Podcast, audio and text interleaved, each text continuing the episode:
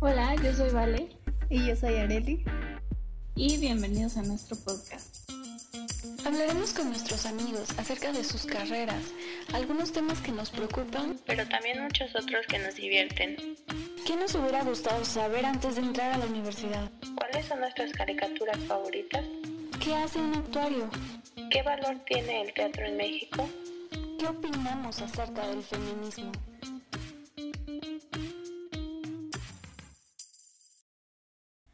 Día de hoy tenemos a una invitada especial y un tema también muy especial. Estamos muy emocionadas de tener a Dani. Ella estudia fisioterapia y es una mujer muy inteligente y muy amable, así que bienvenida Dani, muchas gracias por estar aquí. Muchas gracias a ustedes, chicas, por dejarme compartir en su en su cápsula. Estoy muy agradecida con ustedes. Ay, muchas gracias. Bueno, como mencionó Areli, eh, Dani estudia fisioterapia, entonces nos gustaría saber por qué decidiste estudiar esa carrera, cómo fue tu proceso de elección. Claro, pues miren, yo desde que entré al UNAM, yo estudié en el CCH Escapotzalco y recuerdo que desde mi primer año yo ya tenía la idea de que quería una carrera de, de área 2, de ciencias de la salud ya sabía que yo no iba nada de matemáticas ni nada de esas cosas. Yo quería trabajar en un ámbito que fuera de la salud. Y recuerdo bien cuando veía en la tele, recuerdo un momento especial en que estaba viendo a... Era como una nota en las noticias de niños con discapacidad y estaba viendo que la estaban atendiendo no doctores, sino era más dinámico. Veía como que estaban haciendo ejercicios con él. Y yo le pregunté a mi mamá qué eran esas personas y me dijo que eran fisioterapeutas. Y yo dije, oh, y empecé a investigar y vi que esa carrera la tenía la UNAM y dije, entonces existe, existe algo que no únicamente sea medicina y que aún así pueda ser un, una carrera que sea un tratamiento. Entonces dije, perfecto, pues entonces empecé a investigar más y ya llegué a la conclusión de que esa era la carrera que yo quería. Y cada vez me fui convenciendo más porque fui buscando y buscando y dije, eso es lo que quiero. Ay, qué bonito. Pues para, para las personas que nos escuchan y que no saben exactamente, ¿nos podrías explicar así a grandes rasgos qué es la fisioterapia? Por supuesto. De hecho, no es una, una pregunta rara. Cuando me encuentro a alguien y me preguntan que qué estudio y digo fisioterapia, la verdad es que es algo común que me pregunten qué es lo que es. Entonces, la, lo que yo doy como una palabra como para orientarlos es rehabilitación, es rehabilitación. Es la rehabilitación física, pero en sí, si dividimos así la palabra en etimología, se podría decir que es un tratamiento natural. O sea, va encaminado a un tratamiento que no es farmacológico, sino es meramente tratado no solamente como el mismo cuerpo, sino a través de agentes físicos como son el calor, el frío, el agua, la electricidad, y acompañado de técnicas manuales como lo son, por ejemplo, el masaje. También hay muchas personas que creen que los fisioterapeutas son masajistas, y no es que no lo seamos, pero es una de las cosas que hacemos. Y bueno, todo esto complementa un tratamiento que se da tanto a personas que ya tienen una alteración física, como puede ser a una persona que nazca con alguna discapacidad, a personas que tuvieron un accidente y están buscando una rehabilitación, ya sea permanente o no. Y, pero también hay algo que resaltan mucho, que casi no se ve, que es la prevención. Para aquellos que simplemente buscan una mejor funcionalidad, como son los deportistas o incluso en los trabajos, cómo sentarse bien, cómo tener la computadora a un nivel que no te lastime. Son, son muchas cosas que casi no se conocen, pero a grandes rasgos podría decir que es la rehabilitación física, la fisioterapia. También es conocida como terapia física. Suena, justo como lo menciona, suena que la fisioterapia abarca muchos ámbitos, ¿no? Y justamente eh, me gustaría saber a qué se puede dedicar un, un fisioterapeuta eh, o en qué ámbitos puede trabajar. Sí, claro, mira, mm, nosotros digamos que salimos ya para trabajar en el ámbito hospitalario. Es como lo que ya está definido. Pero también hay muchas otras cosas que ofrece, que puede ser incluso la docencia, se puede trabajar según el, el área de especialización. Algunos quieren irse a deportes, entonces pues ellos se van a centros deportivos, incluso a gimnasios. Los que quieren trabajar con niños, pues entonces se pueden ir incluso a, ayudar en las escuelas. a hospitales privados, hay personas que trabajan únicamente ahí en el hospital, en el área donde están internadas las personas que pues ahí, ahí duermen. Eh, como que hay de todos los ámbitos, en todos los ámbitos se puede trabajar, en todos los lugares. Ahora sí que puedes ir a una oficina y ahí también hay algo que se llama ah, ergonomía, que también pues estudia cómo ambientar el espacio de trabajo hacia la persona para ayudar que no se lesione y para, para facilitar en sí el trabajo de pues de los trabajadores. Ahora sí que hay muchos ámbitos donde se puede dedicar a alguien, pero lo más común pues es, es el ámbito clínico. Claro, se, se escucha muy bonito y creo que también se basa mucho en, en el servicio y en el trato con las personas, ¿no? Sí, definitivamente una de las cosas que tienes que tener es empatía, paciencia y, y gusto por trabajar con las personas. Eh, sabemos que tú estudias en la UNAM, en... ¿estudias en una FES? No, de hecho es, bueno, es, mm, se supone que sí. es una carrera que es de la Facultad de Medicina, o sea, pertenecemos a la Facultad de Medicina, pero no hay en sí un salón ni un edificio para nosotros allá en CEU. A nosotros desde el primer día de clases nos reparten en 13 dos hospitalarias, que son el Hospital General de México, todos están ahí juntitos, en la misma zona de hospitales, allá por Centro Médico. Uno de ellos es el siglo XXI, el Hospital General de México, y el otro es el Federico Gómez, que es un hospital pediátrico. La generación entra, a excepción de este año, entran 90 por generación, entonces dividen 30, 30 y 30. Y hay salones en los hospitales y ahí es donde tomamos clase. Ok, entonces desde un principio tú has tratado ya con pacientes. Sí, desde el primer día no tratamos así ya inmediatamente con los pacientes. De hecho, los primeros casi dos años trabajamos entre nosotros. Nosotros somos nuestros pacientes. Ahora sí que si nos vamos a lastimar, somos entre nosotros. Y ya después, ya nos, aunque estamos tan cerca de los pacientes, ya después nos dejan a cargo de un, pues de un terapeuta y él nos va acercando ya, pues a los pacientes. Pero los primeros años, aunque sí estamos muy cerca, todavía no. Pero es algo que vemos todos los días. Ahora sí que salimos y ahí están todas las, los papás, los niños. Es algo que ya nos acostumbran a ver desde el primer día. Y eso es, pues es de mucha ayuda porque ya te, te da una idea de todo lo que te espera. Ay, a mí me gustaría saber como alguna experiencia que hayas tenido o muy linda o muy chistosa o no tanto en el hospital con algún paciente. Claro, pues hay un área en el Federico Gómez que es hidroterapia. Para empezar, el área de, de rehabilitación ahí en el hospital es un área muy pequeña. No, no, uno cuando entra ve un edificio muy grande, pero no se imaginaría que el, el área de rehabilitación es un espacio tan pequeño. Pero aún así tiene, tiene de todo. Y una de las áreas que tiene en específico, así que me gusta mucho, es el área de hidroterapia. O sea, tal cual es como si estuvieras en un balneario y hay una alberca, que por suerte no es de alta profundidad, o sea que no importa que no sepas nadar, tú ahí entras.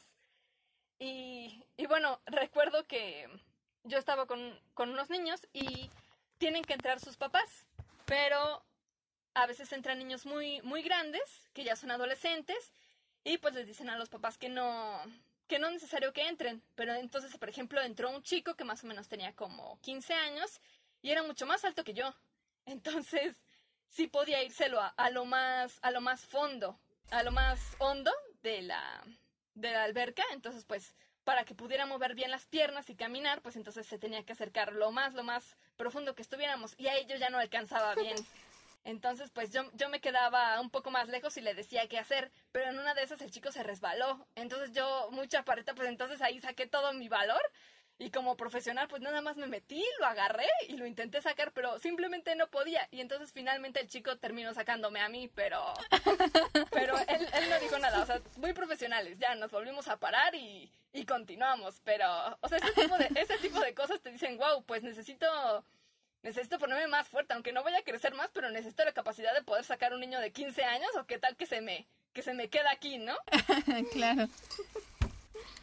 Eh, qué, qué bonito, creo que describes con, con mucho amor a, a tu carrera y, y, eso está muy padre. Sí, como ya estás acostumbrada justamente a tratar con, con las personas y, y sí, justo como que tú ya sabes en qué aspectos mejorar para tener la fuerza suficiente. Sí, eso es muy importante. Como trabajamos con nuestro cuerpo, ahora sí que es, es la herramienta que tenemos que cuidar y desarrollar para Claro. poder usarla. Sí, eh, retomando un poco lo, lo que decías de que te gusta la hidroterapia, bueno, no, exact- no sé exactamente en qué áreas se, se divida la, la fisioterapia, ya nos comentaste un poco de, eh, de los que se dedican a los deportes, a- en las empresas y todo eso. ¿Cuál es eh, la parte que más te gusta de, de tu carrera o qué área te gusta más de tu carrera? Pues mira, en específico, la, la licenciatura de fisioterapia en la UNAM se divide, uno, uno sale como licenciado en fisioterapia, pero aparte de eso sale con una especialización y específicamente la UNAM tiene cuatro, que es geriatría, es decir, con los abuelitos, pediatría con los niños, el ámbito deportivo y de lesiones y me falta uno, el neurológico, o sea, para trastornos únicamente del sistema nervioso. Son esas cuatro áreas de especialidad. Y a mí la que más me gusta es pediatría. Me gusta mucho más estar con los niños que con los abuelitos, que con los deportistas que a veces no puedo ni levantar sus piernas. Lo que más me gusta son los niños. Y qué padre, porque Ay, qué padre. aparte, no sé, como que mm, justamente la fisioterapia no es una carrera que yo tenga muy presente, por así decirlo. Pero sí es cierto, o sea, recordando así, o incluso en películas o cosas así, pues sí, claro, he visto. De hecho, mi abuelita iba, a, mm, iba a fisioterapia, pero no estoy segura de cuándo o por qué. Pero me acuerdo que siempre, yo iba a la escuela y la llevaba a mi mamá, ¿no? Y claro, como dices, a los niños y todo esto, o sea, sí es, es algo presente y que se ocupa. Sí, Em, exacto. bueno, más o menos eso es, bueno, eso es lo que más te gusta de tu carrera, pero ¿hay algo que no te guste o que cambiarías? Sí, claro. Ahora sí que no propiamente a- hablando de, de lo que es la fisioterapia en general, sino de la carrera. Porque somos una, pues no una licenciatura nueva, nueva, pero sí todavía no lleva muchos años. Yo soy de la, de la sexta generación y apenas acaba de entrar la octava y entramos 90 por generación. O sea, en general somos, hasta ahora, som- somos muy poquitos y por lo tanto todavía no hay como que, digamos que un control en cuanto a, pues digamos, a las autoridades de nuestra, de nuestra carrera, porque les digo, aunque somos de la Facultad de Medicina, no nos contempla mucho la facultad. Ahora sí que nuestros directivos están en los hospitales, en específico ahí en el Federico Gómez, en el hospital pediátrico. Ahí están nuestro director de la carrera, todos los profesores, o sea, to- todo eso se lleva ahí. Entonces, como que a veces sí no hay suficiente, ¿qué será?, comunicación, porque también nuestros profesores trabajan en el hospital. Entonces, por ejemplo, si un día un profesor no puede ir, la escuela no se comunica con ellos. Es tener que hablarle al doctor o que se le atravesó un paciente. O sea, como que no hay un, un plan específico de, de te van a mover de salón. En algunos, la verdad es que no es por echarle tierra, pero en algunos hospitales que me han tocado no hay salones para nosotros. O sea, literalmente nos, nos encierran en un, en un cuartito donde toman las placas de rayos X, por ejemplo, y nos sentamos en el piso. Y ahí lo primero que uno quiere agarrar es la camilla donde, donde acuestan a los pacientes para que te toque sentado. Y todos vemos así nada más el monitor del, del profesor o, o desde su celular. Como que todavía no hay, pues digamos algo así que sea un salón específico para fisioterapia o que sintamos que de verdad somos parte, parte de la facultad. A veces sí nos sentimos algo desplazados. Creo que eso sería lo que no me gusta de mi carrera, pero no por no por la fisioterapia, sino por el control que todavía no tiene muy bien la carrera. Claro, sí, bueno, es- un poco de esperarse porque es una carrera, como dices, bastante nueva, ¿no? ¿Es de pase indirecto? Sí, eso es algo muy muy importante que tampoco yo al principio sabía, que es, como dices, es una carrera de pase indirecto, es decir, que no viene ni si eres externo de la UNAM, no viene así como que en las carreras que tú puedas hacer el examen y con tal puntaje. O en el caso del pase indirecto, tampoco es una carrera que puedas elegir por el pase. Tienes que quedarte primero en una carrera del UNAM que sea de ciencias de la salud. Y una vez ya ingresado en esta carrera, que normalmente, por ejemplo, en los estudiantes externos, muchos se van a enfermería, porque es de las carreras de ciencia de la salud que menos puntaje pide. Entonces, pues ya una vez que ingresas a una carrera de ciencias de la salud, ya luego haces aparte tu registro, que también ahorita les cuento un poco del proceso de, de selección, pero ese es como el primer paso, quedarte en una carrera de ciencias de la salud y ya una vez que estés adentro de ella, ya empiezas a hacer todo el trámite para la licenciatura. Y pues eso hasta cierto punto es bueno porque ya te quedas en una carrera y si no te llegas a quedar en, en cuando hagas tu, tu proceso de selección, pues en automático te regresan a esa carrera y ahora sí que, ni modo, a cursarla. Mm, primero, como les digo, cuando yo lo experimenté en el pase reglamentado, ahora sí que yo sí conozco cómo es el proceso indirecto, o sea, entrar externamente, pero el que, pues el que yo me supe fue el del pase reglamentado. Y tuve que elegir primero mis dos carreras, así la de alta y baja demanda, y una vez que ya me quedé en esa, yo elegí medicina, me, me registré, y ya, una vez que te quedas en, en la carrera, ya empiezas a hacer al mismo tiempo el proceso de selección. O sea, es algo que haces a la par. Porque el día que ya salen los resultados de, de que te quedaste en la carrera, no tienes que cursar la carrera que pusiste. O sea, el mismo día que te enteras, al día siguiente empiezan las clases y ya, no te tienes que presentar a la carrera que tú metiste. O sea, aunque te quedaste en enfermería, no pisas enfermería en un solo día. Nada más es como un pase de entrada. O sea, básicamente haces un cambio de carrera. Y el proceso de selección es el que está un poco, pues digamos que tiene varios filtros. El primero es un examen de conocimientos, que por suerte son algunos temas, son temas en específico que son física, biología, química y interpretación de textos. Que ese no es gran problema. Ahora sí que los otros son, los otros tres son los que cuestan más trabajo. Aquí no, no hay un puntaje que, que diga tienes que tener tales aciertos para poder quedar, sino que se hace un, una tipo campana de que el que haya salido más alto, de ahí para abajo hacen el corte hasta que se llena la generación. Y pues es aquí donde, dependiendo si la generación, bueno, los que estaban haciendo el examen salieron muy listos, muy tontos o no, pero el mayor puntaje es el que se empieza a tomar. Y ya de ahí, pues ahora tienes que esperar a que te llegue el, el correo de confirmación de pasaste el examen de conocimientos, ahora pasas al siguiente filtro, que es hacer un examen psicométrico, que es, mm, me parece, no conozco así bien la definición, pero por lo que recuerdo de las preguntas, medían más o menos el juicio y la ética preguntas muy, muy puntuales y muy raras. Por ejemplo, decía, ¿escuchas voces? ¿Has pensado en la, ¿has pensado en la muerte? ¿Sientes que alguien te sigue en las noches? O sea, preguntas así que yo decía, si alguien contesta esto, pues sí, hasta yo entendería que no se quede, ¿verdad? Pero... claro. Pero ese, ese filtro ahora sí que yo diría que no está muy difícil de pasar si, si uno está en su sano juicio. Pero pues hay quienes no. claro. Y ya una vez pasado estos dos filtros, el último que queda es uno, pues yo diría que muy importante y muy especial, porque es una entrevista, una entrevista con los directivos de la carrera, con los que van a ser tus maestros, literalmente. A mí el que me lo hizo, yo no sabía que iba a ser un maestro el, el que iba a tener y ahora lo veo en mis clases y digo, wow, él me entrevistó para poder entrar a la carrera. Si no, si no lo hubiera convencido, no lo estaría viendo ahorita. Y te, te presentas en el hospital, en el Federico Gómez, que es donde se lleva a cabo todo esto, y ya ahí vas bien arreglado, todos ahí entaconadas, las mujeres, los hombres con su traje, bueno, quienes se quieren arreglar, ¿verdad? No todos. Y te pasan ya a, las, a los consultorios, porque es un hospital, y ahí te empieza a entrevistar tanto un directivo de fisioterapia como un psicólogo y te empiezan a hacer preguntas de cuál ha sido tu mejor experiencia en la vida, por qué quieres estudiar esta carrera, a ver, cuéntanos qué viene en el plan de estudios, si sí, si, si, lo repasaste bien, si sabes a lo que te enfrentas.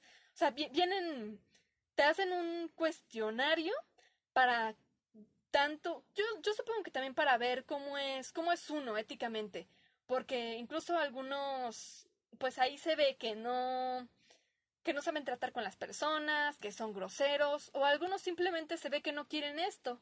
Porque, por ejemplo, tengo algunos compañeros que están ahí en fisioterapia porque no se quedaron en medicina. Entonces, cuando les preguntan por qué quieres estudiar esta carrera, dicen, ¿por qué no me quedé en medicina? Y no quiero estudiar enfermería, que es en la carrera en la que estoy.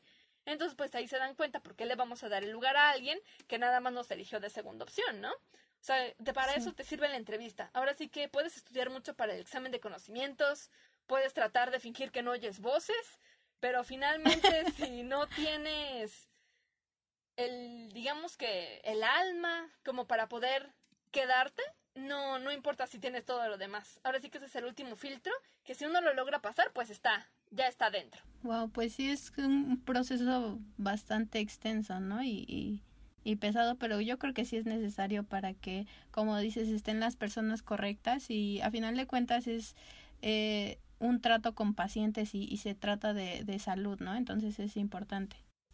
Y aparte es increíble que todo este proceso, como dices, empieza el primer día de clases, ¿no? O sea, es como de ya ahorita, en este momento, cuando apenas ya de por sí el, el cambio de entrar a la universidad y otros lugares, o no conocer a nadie y al mismo tiempo tener que hacer todos esos trámites, ¿no?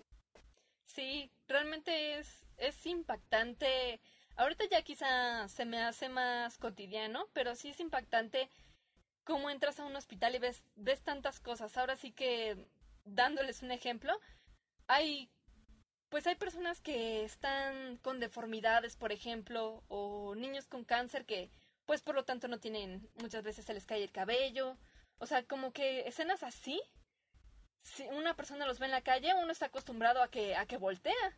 Y al principio sí, Claro. sí, sí te sorprende. Por ejemplo, estuvo una vez en el área de quemados y pues sí, sí genera gran, gran impresión ver, ver esas caritas, ver esas lesiones, ver que esta persona no, no tiene piernas o tiene alguna, alguna deformidad, porque he visto muchas enfermedades, o sea, cosas que yo no me, que leía o veía en la tele, pero ya verlo así en, en persona, te, te sorprendes, Ay, pero aún así, cuando estás con la mamá y con el niño y tú dices, wow, es la enfermedad que vi en Doctor House, pero no puedes mostrar esa, esa impresión. Claro. Te- uno tiene que ser profesional y ahora sí que mostrarlo como si fuera cualquier niño, porque finalmente es como todo niño, pero aún así, como que uno desde el primer día ya se empieza a, pues a adentrar ese mundo y decir, es algo que voy a ver todos los días, entonces pues ya después es algo que que lo tomas ya como algo algo normal, algo algo natural a ese pacientito. Normalmente a los pacientes los vemos muy frecuentemente. Ahora sí que eso es también algo que me gusta de mi carrera, que no no es solamente una cita con el doctor, que le mandas tales pastillas y ya no lo vuelves a ver. No, al contrario, a los pacientes mínimo se les da 10 terapias, entonces mínimo lo vas a ver 10 veces. Entonces, pues es un una relación que aunque no sea muy duradera, en algunos casos, que les digo mínimo son 10 terapias, pero hay personas que pues necesitan terapia toda su vida.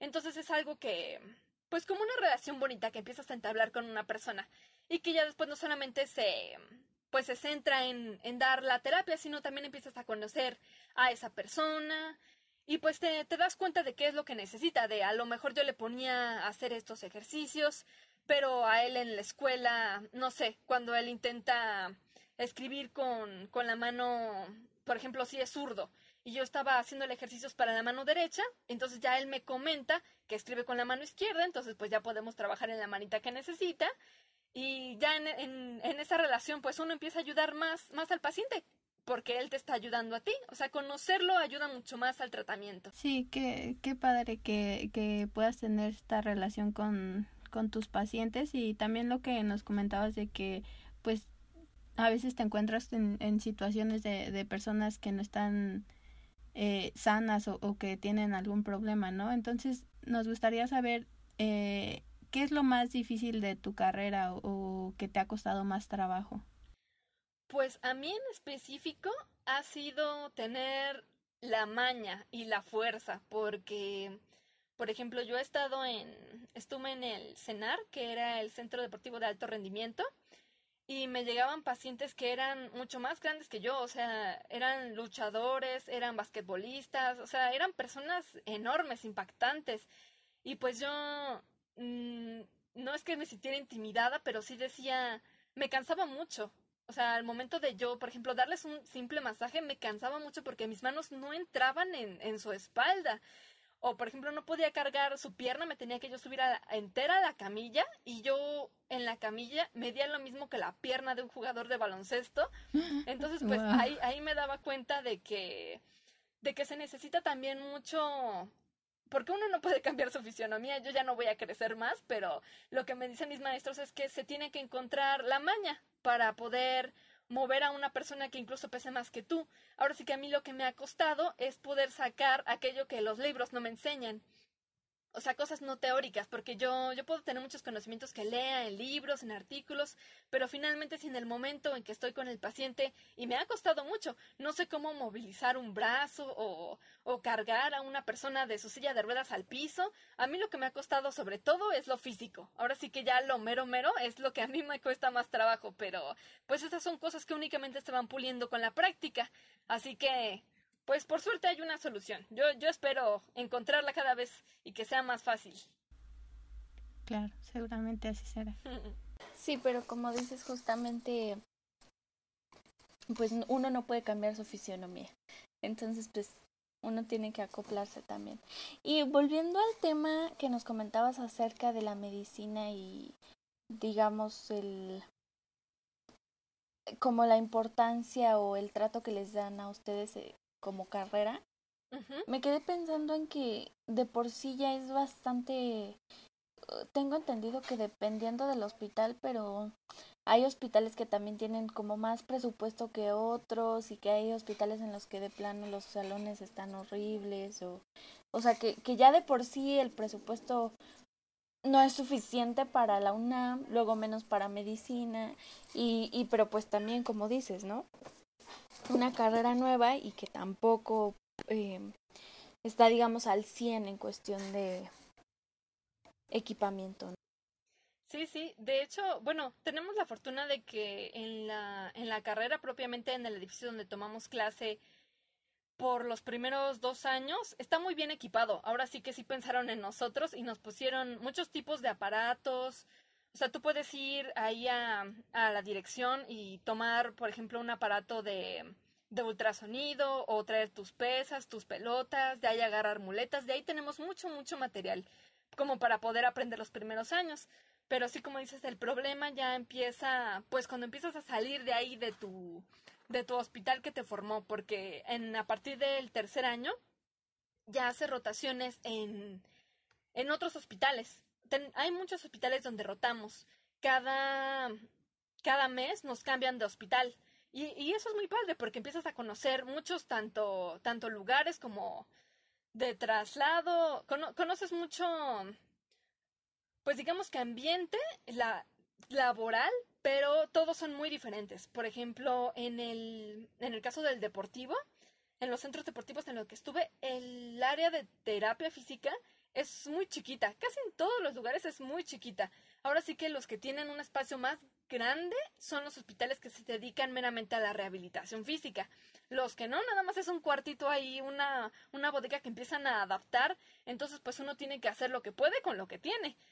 Y hay, hay muchos lugares donde no, no, no cuidan sus cosas. Por ejemplo, hay, usamos mucho compresas, que son, no sé si las conozcan, que son pues digamos que uno las puede hacer en su casa. Pueden estar rellenas de distintos materiales, pero es para poner calor o frío, dependiendo de eso. Sobre todo usamos las de calor y las guardan como en unos tipos de... como si fueran unos... ay, no sé cómo se les llaman. Pues como si fuera una estufita. Así están remojadas en agua, tú las sacas y las pones en tu toallita y ya se las pones a tu paciente.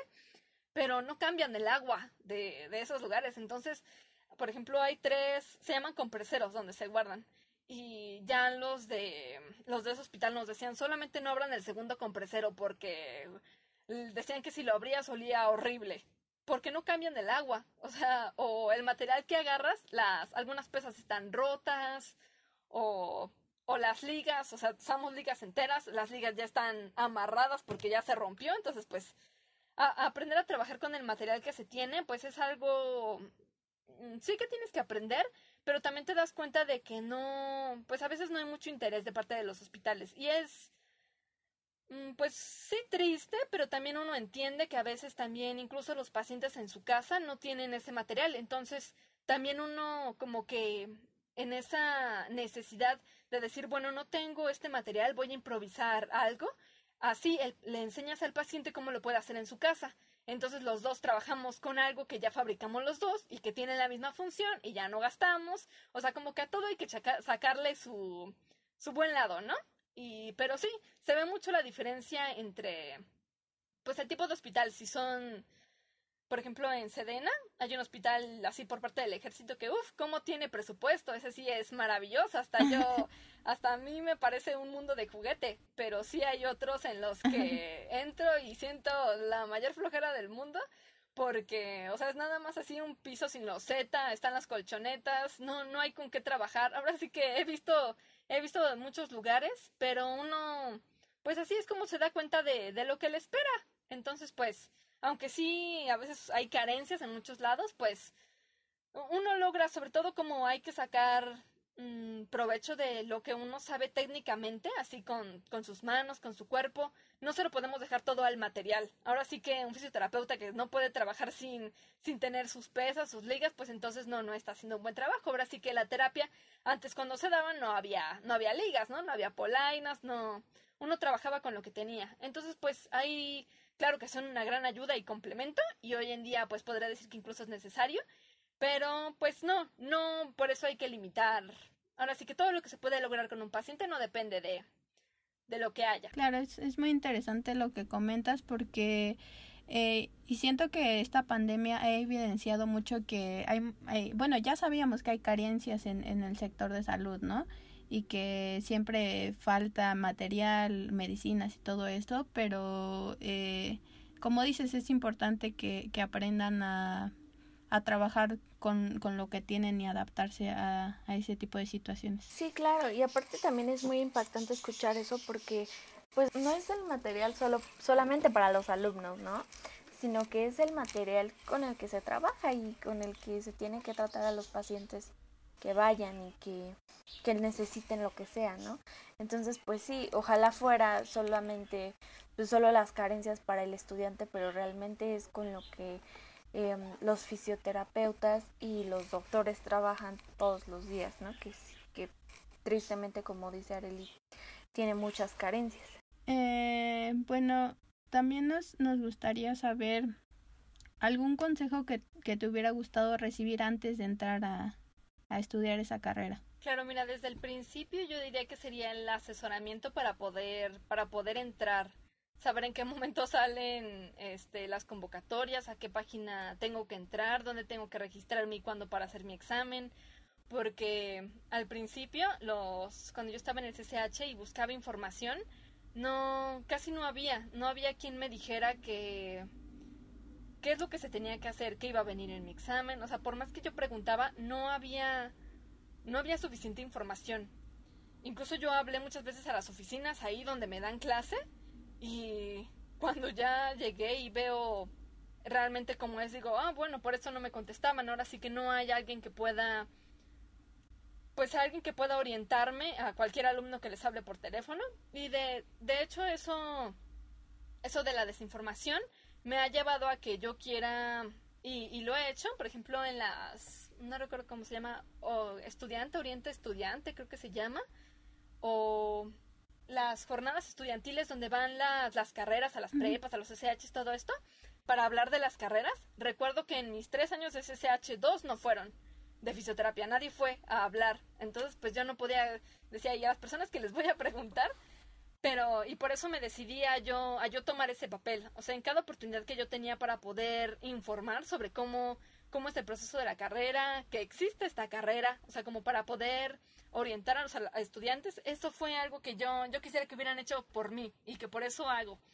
Porque no hay la suficiente, pues sí, digamos que difusión de, de la carrera. Por ejemplo, salen de que ya salió la convocatoria, sale en la, en la página de la Facultad de Medicina, pero digo, un estudiante que ahorita está en bachillerato, pues a lo mejor no está dándole like a la página de la Facultad de Medicina desde el principio. El cómo se va a enterar que ya salió la, la convocatoria o dónde tiene que hacer su examen. O sea, como que esa parte de que, por ejemplo, medicina, uno ya sabe dónde está, ya sabe qué quiere, sabe cuántos aciertos pide, pero de fisioterapia realmente no, yo nada más veía ahí en el como, ¿qué onda con el pase reglamentado? O sea, nada más veía que ahí, en donde están los promedios, estaba rayado de... No había promedio ahí, nada más decía carrera de pase indirecto. Ajá, y yo decía, ¿y entonces qué? ¿Qué hago, no? ¿Qué? ¿A dónde voy o qué hago? Entonces sería como, eso es lo que a mí me hubiera gustado tener más, más información como para que se facilitara el proceso. Pero finalmente, pues, ahora sí que eso me dejó de lección que yo no quiero que la gente no lo sepa. Ahora sí que mi, como que ese fue algo que también me impulsó a decir, bueno, entonces por algo, por algo me pasó, ¿no? Es para que yo pueda ser de esos pioneros para informar. Sí, qué bonito que, que ayudes a, a tus nuevos colegas en, en todo este proceso que para ti fue tan, tan pesado y tan complicado. Y es que todo este tema también de las jornadas en las eh, orientación también es un desastre, ¿no? Porque al menos en mi experiencia a mí me tocó tratar con alumnos. Eh, recuerdo que a, a, nuestra prepa fueron de CEU a hablarme acerca de arquitectura y yo los escuchaba y me caían pues bien, pero yo no estaba segura y recuerdo que también antes de eso había ido a la FES, fui a la FES Aragón que pues de hecho me queda cerca y, y, dije, pues claro, o sea, si aquí está la carrera, voy. Y ellos ni siquiera fueron a la prepa, ¿no? Yo fui. y ahí, este, recuerdo que no, ellos no me cayeron bien. Pero no solo fue eso, sino que parecía que no les gustaba su carrera y que Ajá, casi no casi me, animan, me estaban pues, diciendo. Si así los tratas, significa Sí, que no es, no es buena idea entrar. parecía que te estaban ahuyentando, así de, no, mejor ni te metas. Entonces, qué bueno que, que tú vayas así como con toda la actitud a, pues a comentarles acerca de igual tu experiencia y sobre todo informar, porque yo la verdad no estaba tan enterada de todas las carreras de pase indirecto, pero pues justo si yo me hubiera interesado por alguna, o sea, seguramente tendría las mismas preguntas que tú, ¿no? O sea, eso qué significa, cómo, dónde es, dónde se cursa, un montón de preguntas, ¿no? Sí, claro, y eh, ahora que nos comentas que tú eh, realizas todo ese servicio, ¿la carrera de fisioterapia también se da en, en otras sedes o nada más está en, en CEU ahí con, con los tres grupos que nos comentas? Mm, se da en otra sede, de hecho aquí tengo el nombre que hace rato no me aprendía, que es la Escuela Nacional de Estudios Superiores que está allá en, en Nuevo León. Ahí también dan fisio, o sea, es igual de, de la UNAM, de fisioterapia, pero ahí sí se entra por pase directo. O sea, como que la UNAM tiene esas dos escuelas, la que está aquí en, de la Facultad de Medicina y la que está allá en León. Y aquí la que está en la Facultad de Medicina, esa es la que es de pase indirecto. Y en León, yo imagino que es porque hay pocos estudiantes que, pues, que dicen, sí, sí me voy a aventar a ir hasta, hasta allá para poder cursar la carrera. Y esa te pide igual, te pide como todas las carreras un, promedio en específico. No recuerdo cuánto pide, creo que ya cambió. Pero esas son las dos, en las dos sedes que la UNAM se puede estudiar fisioterapia.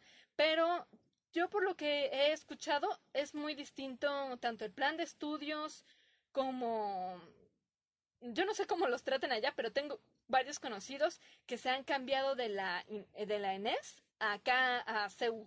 No no sé si sea muy diferente o qué, pero sé que existe en esa esa escuela también como no recuerdo cuántos alumnos acepta, creo que igual son son poquitos, como 90 creo igual por, por generación, pero pues sí, sí, también es para contemplarse quienes tengan la posibilidad de irse allá, pues sí, también es, ya, yo digo que es una, es una buena idea, hay que aprovecharla. Y también como que no se da mucha esa información de que también está en otra escuela, que tal que uno vive allá en León y se vino hasta KCU porque no sabía que allá estaba fisioterapia, así que también está para contemplarse. Pero sí, son justamente esas dos. De, deberían, no sé, existir en alguna FES, yo por lo menos en una, pero por ahora nada más están esas dos sedes. Sí, eh, bueno, pues no sé, creo que estuvo muy, muy bien que nos, nos comentaras toda tu experiencia. Se ve que, que te gusta mucho tu carrera y que seguro es muy gratificante como tratar a los pacientes y ver su progreso, ¿no? Me, yo me quiero imaginar, porque no sé la verdad. Sí, realmente lo es, porque uno ve, sobre todo te sientes conforme cuando ves el progreso de un paciente cuando ves que lo que hace sí está, sí está funcionando, que no solamente, pues digamos que no solamente se queda en tu mente lo que uno quiere lograr, sino, sino ver que de verdad estás avanzando y que el paciente te lo dice, eso te hace sentir no solo aliviado, sino sino te motiva más por, wow, ah, me gusta realmente hacer esto, me gusta ver esta cara de felicidad, me gusta ver que mi paciente ya no siente dolor o que me comenta ya, ya le duele menos, que yo vea que se puede ya caminar sin bastón, que me diga que ya puede subir las escaleras solito, o sea, ese tipo de cosas son, son simples hacia la vista, pero tanto para mí como para él sabemos que es un gran logro porque nos costó mucho a los dos, entonces como que eso te, te, llena mucho en el aspecto de que sabes que amas tu carrera, de que te gusta lo que estudias y que estás ayudando a alguien. Ahora sí que eso, incluso de que a una, no sé, que una persona se cayó en la calle y tú le ayudas a levantarte, esas pequeñas acciones es como si yo las sintiera, pero así explotadas al máximo, de estoy ayudando a una persona mm. de verdad a levantarse. Entonces, pues sí, sí, sí te llena, te llena mucho como cualquier carrera, diría yo, que de, que trate con pacientes pero siento que la fisioterapia es muy, muy personal.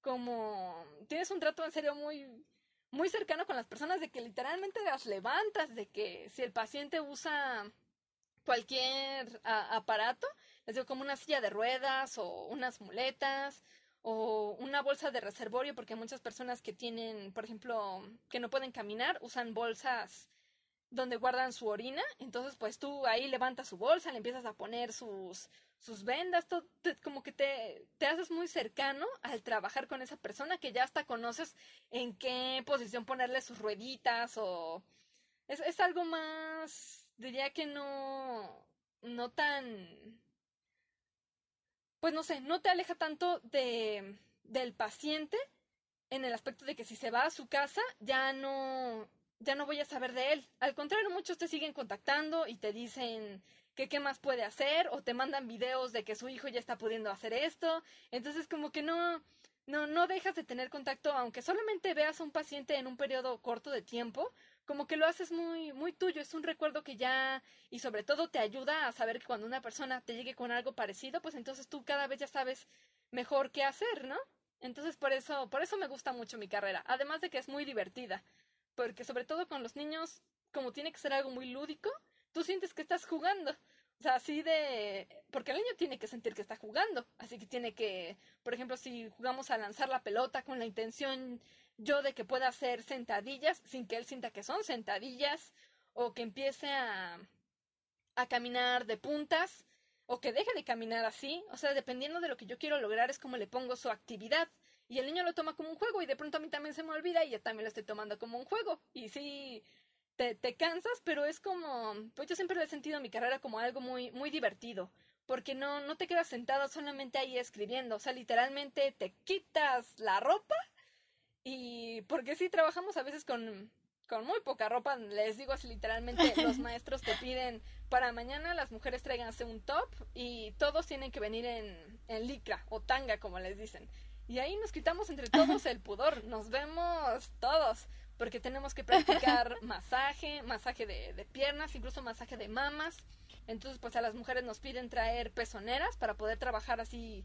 Ahora sí que nos, nos vemos, nos tocamos entre nosotros. Les aseguro que cuando sal, salimos ya del, del grupo, yo me lo sé imaginar con o sin ropa. O sea, ya no. Yo sé perfectamente que tiene un lunar en la espalda y ya. O sea, lo vemos como algo sumamente normal. Entonces, pues ahí al principio sí todos lo iniciamos con pena pero ya después con el tiempo ya la avientas ahí el uniforme que dejó tirado en el piso tu compañero y de ponlo en tu silla, no dejes tus zapatos aquí conmigo. O sea, es, algo que, que, que uno no se imagina, pero que es muy, pues muy, muy divertido. Sobre todo también te hace conocerte y, y, aceptarte, porque yo recuerdo que muchos de mis compañeros no querían quitarse el uniforme para practicar porque no les gustaba cómo se veían. O sea, porque sentían que estaban muy gorditos, porque sentían cualquier cosa, ¿no? Que no les agradara de su físico. Pero finalmente, pues uno se da cuenta de que si no va a aceptar primero su propio, su propio ser, ¿cómo vamos a tratar con otras personas, no? Entonces ahí lo primero era no juzgarnos a nosotros, no juzgarnos entre nosotros.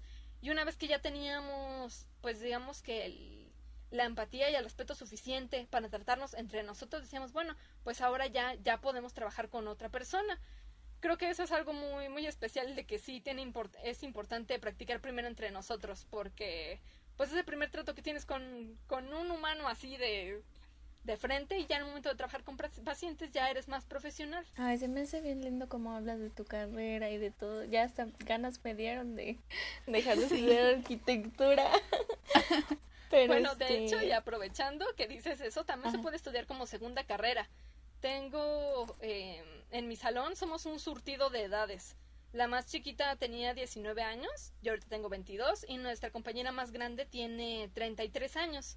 Ella ya es su segunda carrera, estudió enfermería, y ya cuando acabó enfermería, tienes que tener mínimo un promedio de 8 para poder cursar como siguiente carrera. Entonces se puede tanto de segunda carrera como no haber cursado ninguna o también puede que ya estés a la mitad de tu carrera en los primeros dos años y te quieres cambiar a fisioterapia, aún se puede. En los dos primeros años de tu carrera, con que estés estudiando algo de ciencias de la salud, eso sí, te puedes cambiar. O, por ejemplo, en tu caso, pongamos de ejemplo que estudias arquitectura y te quieres meter a fisioterapia, pues tú en tu caso tendrías que primero hacer el cambio de carrera a una de ciencias de la salud, ya sea por un examen externo, o sea, volver a hacer el examen y quedarte en psicología.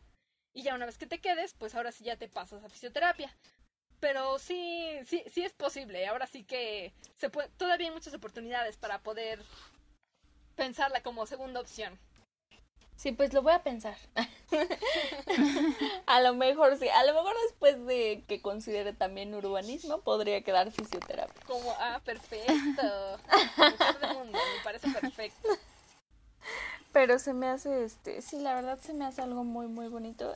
Y aparte, justo por eso no creo que sea posible para mí, pero yo creo que el tema de el trato con las personas sí es muy importante, como tú lo dices. Y se me hace también muy lindo que pienses en la relación que vas a generar con ese paciente por el hecho de que lo vas a seguir viendo y, y también que haya como que todavía una conexión mayor pensando en que los dos le echaron un, un chorro de ganas para llegar a, a, ver resultados, ¿no? Que no, no fue algo solo de él ni solo tuyo o como decías no fue como que le recetaste unas pastillas y ya algo así, ¿no? Sino que es un tratamiento constante, constante que los dos tienen que seguirle echando ganas. Sí, exacto. Y bueno, no sé si, si tengan algún comentario o algo que quieran agregar.